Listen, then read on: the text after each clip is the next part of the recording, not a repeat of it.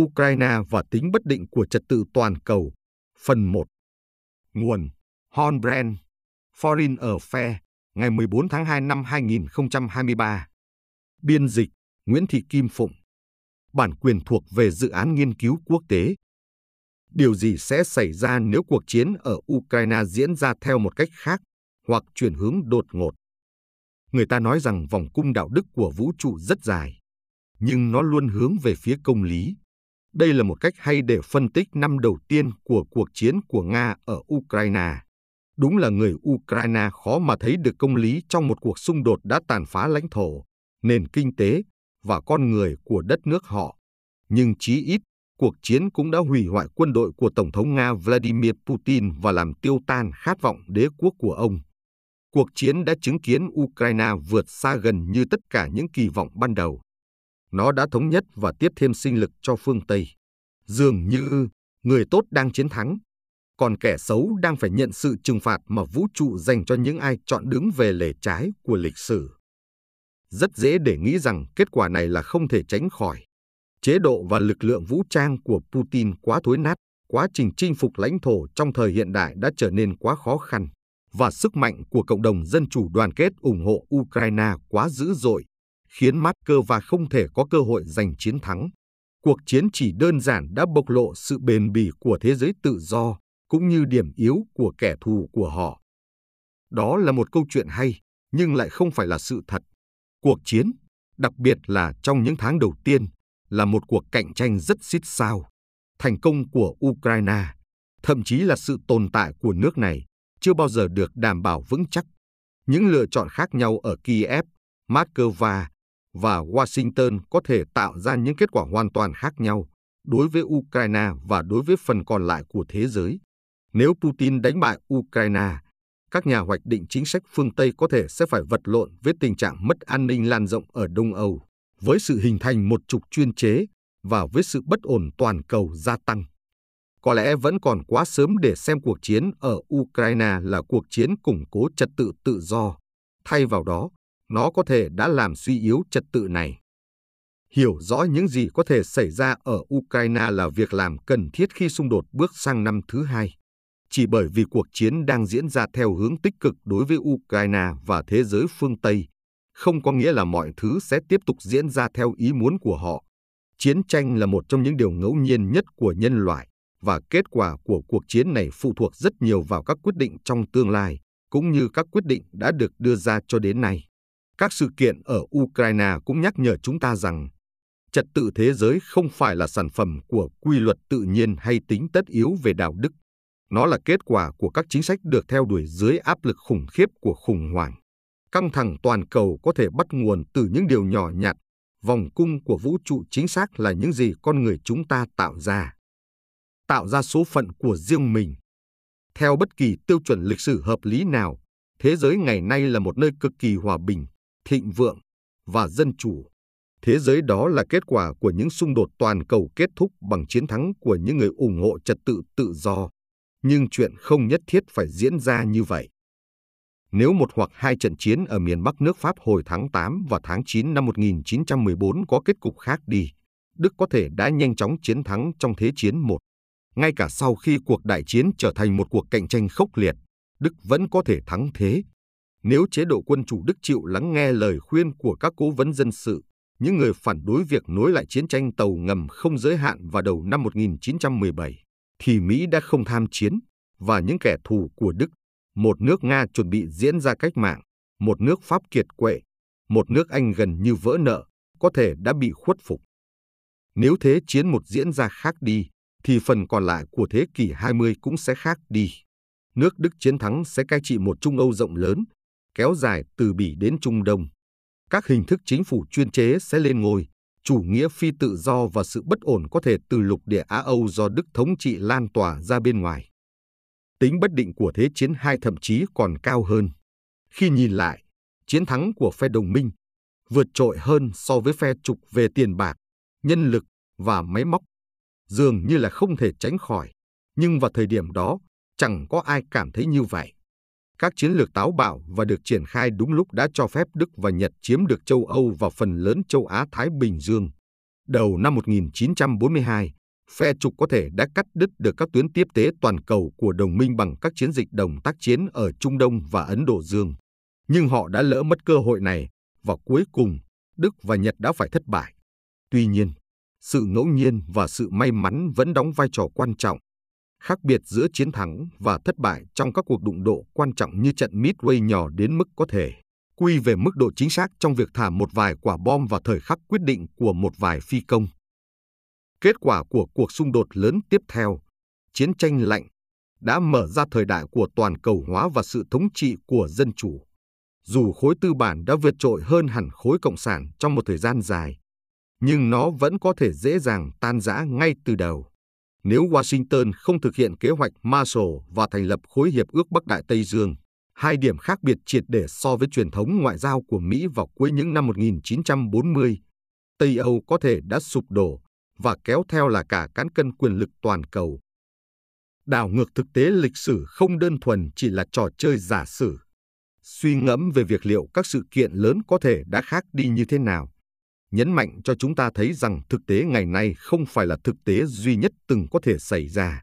Chiến tranh là một hiện tượng phức tạp và không thể đoán trước, vì vậy, thế giới nơi các cuộc đại chiến hình thành cũng là một thế giới không thể đoán trước. Đánh bại số phận Một năm trước, nhiều nhà phân tích đã không mong đợi một Ukraine độc lập tiếp tục tồn tại đến tận bây giờ. Khi Putin xâm lược vào tháng 2 năm 2022, ông đã hình dung về một chiến dịch phủ đầu nhanh chóng chiếm giữ thủ đô và các thành phố lớn khác của Ukraine, lật đổ chính phủ và tiêu diệt mọi kháng cự còn sót lại của nước này. Ở Điện Kremlin và cả ở Washington, người ta nghĩ rằng Kiev sẽ thất thủ chỉ sau vài ngày và kháng cự thông thường sẽ sớm chấm dứt. Sau đó, Moscow sẽ kiểm soát phần lớn Ukraine, dẫn đến một cuộc nổi dậy của người Ukraine, dù với triển vọng không mấy sáng sủa. Một số nhà phân tích phương Tây thậm chí còn đi xa hơn khi phân tích những hậu quả để lại ở một Ukraine thất bại. Đối với Ukraine, những hậu quả đó sẽ rất khủng khiếp. Các phiên tòa trá hình, các vụ hành quyết tập thể và tình trạng hỗn loạn ở các khu vực mà Nga đã chiếm đóng. Hậu quả toàn cầu cũng sẽ rất đáng ngại. Putin có thể đã đánh cược vào đế chế hậu Xô Viết mà ông vẫn mong mỏi từ lâu một đất nước Ukraine bù nhìn có thể đã bị kéo vào một liên bang cùng với Nga và Belarus. Còn Moldova sẽ phải chịu áp lực nặng nề khi Moscow dựng lên một hành lang đất liền nối với Chanitria, khu vực ly khai đã có quân Nga đồn trú. Sau sự can thiệp thành công của Nga vào Kazakhstan hồi tháng 1 năm 2022, sự chiếm đóng Belarus trên thực tế và cuộc tấn công tàn bạo vào Ukraine liệu có còn nước Cộng hòa thuộc Liên Xô cũ nào dám bất tuân mệnh lệnh của Moscow? Câu trả lời có lẽ là các quốc gia vùng Baltic, nhờ vào liên minh của họ với Washington. Nhưng NATO sẽ phải đối mặt với tình trạng mất an ninh ở mặt trận phía đông. Thông qua Belarus và Ukraine, Nga có thể tìm cách đe dọa Latvia, Litva và Ba Lan. Chi phí và mức độ khó khăn khi bảo vệ các đồng minh của Mỹ sẽ tăng lên gấp bội trong khi Nga có thêm nhiều con đường tiềm năng để mở một cuộc tấn công, vì một liên bang do Moscow lãnh đạo sẽ có biên giới với NATO dài hơn nhiều. Phần Lan và Thụy Điển có lẽ vẫn muốn trở thành thành viên NATO, nhưng cuộc tranh luận trong liên minh về việc có nên kết nạp họ hay không, và theo đó đối đầu với một Putin táo bạo, có thể gây tranh cãi hơn nhiều. Khi đó, tương lai của trục chuyên chế sẽ rất tươi sáng. Một chiến thắng của Nga sẽ mang lại động lực địa chính trị quan trọng cho quan hệ đối tác Moscow-Bắc Kinh. Một nước Mỹ bị giàn trải sức mạnh sẽ phải đối mặt với các đối thủ quân sự đang nổi lên ở cả châu Âu và châu Á. Cuộc xâm lược thành công ở Ukraine có thể vẫn khiến các nền dân chủ sợ hãi ở châu Âu và châu Á gia tăng chi tiêu quân sự, nhưng nó cũng sẽ tạo ra một bầu không khí hỗn loạn trên toàn cầu có lợi cho kẻ săn mồi và khiến các nền dân chủ phải chật vật chống trả từ một vị thế yếu hơn so với vị thế hiện tại của họ. Xét về mặt ý thức hệ, Putin sẽ củng cố sức mạnh trong nước. Mức độ ủng hộ của người dân dành cho ông sẽ tăng vọt, giống như sau khi ông sắp nhập Crimea vào năm 2014. Những người ủng hộ chế độ chuyên chế trên khắp thế giới sẽ ca ngợi sự tàn nhẫn và xảo quyệt của Putin. Mỹ vừa mới rút quân trong hỗn loạn khỏi Afghanistan, sẽ phải đối mặt với hàng loạt những lời tuyên bố rằng các nền dân chủ đang thoái trào. Chắc chắn, chiến thắng ở Ukraine sẽ không khiến Moscow trở nên bất bại. Một cuộc nổi dậy trường kỳ, được hỗ trợ bởi các nước NATO, có thể làm suy yếu sức mạnh của Nga. Mỹ và nhiều đồng minh sẽ đáp trả Nga bằng các biện pháp trừng phạt. Nhưng một chiến dịch trừng phạt mạnh tay cũng chẳng thể vượt qua một cuộc chiến thông thường với kết thúc nhanh chóng. Vì trong kịch bản này, một số nước châu Âu có thể ủng hộ việc sớm quay trở lại tình trạng bình thường. Sự nhiệt tình ủng hộ cuộc nổi dậy của người Ukraine cũng có thể suy yếu vì những lý do tương tự. May mắn thay cho Ukraine và phương Tây, kịch bản trên đã không xảy ra. Đế chế hậu Xô Viết của Nga đang sụp đổ. Các quốc gia Trung Á đang lo lắng, và đến cả Belarus cũng sẽ không tham gia cuộc chiến của Putin. Tình hình đang trở nên tốt đẹp hơn cho NATO. Liên minh đã tập hợp xung quanh Ukraine, tăng cường phòng thủ sườn phía đông và đang trong quá trình chào đón Phần Lan và Thụy Điển. Cộng đồng các nền dân chủ tiên tiến trên toàn cầu đã trở nên mạnh mẽ và kiên cường, trong khi ảnh hưởng và quyền lực của Nga bị suy giảm. Quan hệ Trung-Nga cũng bị ảnh hưởng, một phần vì Putin đã yêu cầu những khoản viện trợ mà Trung Quốc vẫn chần chừ cung cấp. Ngày nay, chẳng có ai thán phục trước những thành tựu của chế độ chuyên chế.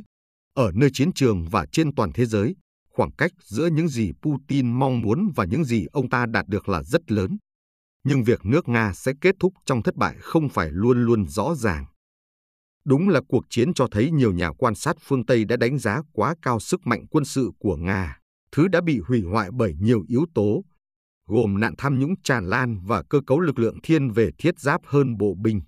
Nhiều nhà phân tích phương Tây có lẽ bị ảnh hưởng bởi sự sụp đổ nhanh chóng của Afghanistan vào năm 2021 đã đánh giá thấp ý chí và khả năng chiến đấu của Ukraine.